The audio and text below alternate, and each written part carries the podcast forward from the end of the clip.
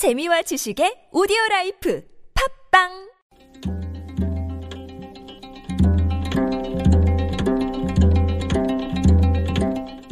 한문학자 장유승의 길에서 만난 고전 경국 후한의 영제는 12살의 어린 나이로 황제의 자리에 올랐습니다. 나이 어린 황제를 대신하여 10사람의 환관이 권력을 농단했는데 이들을 십상시라고 합니다.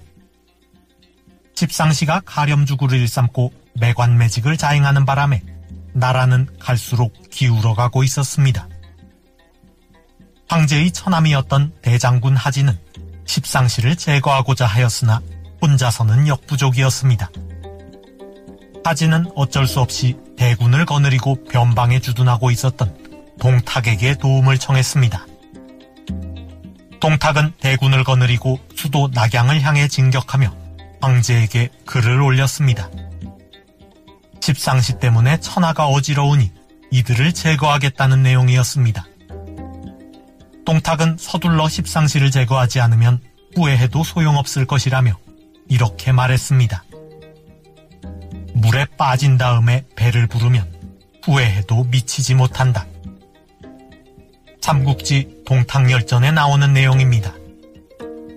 여기서 나온 고사성어가 금릭 호선입니다. 미칠급, 빠질닉, 불을호, 배선. 물에 빠진 다음에 배를 부른다는 말입니다.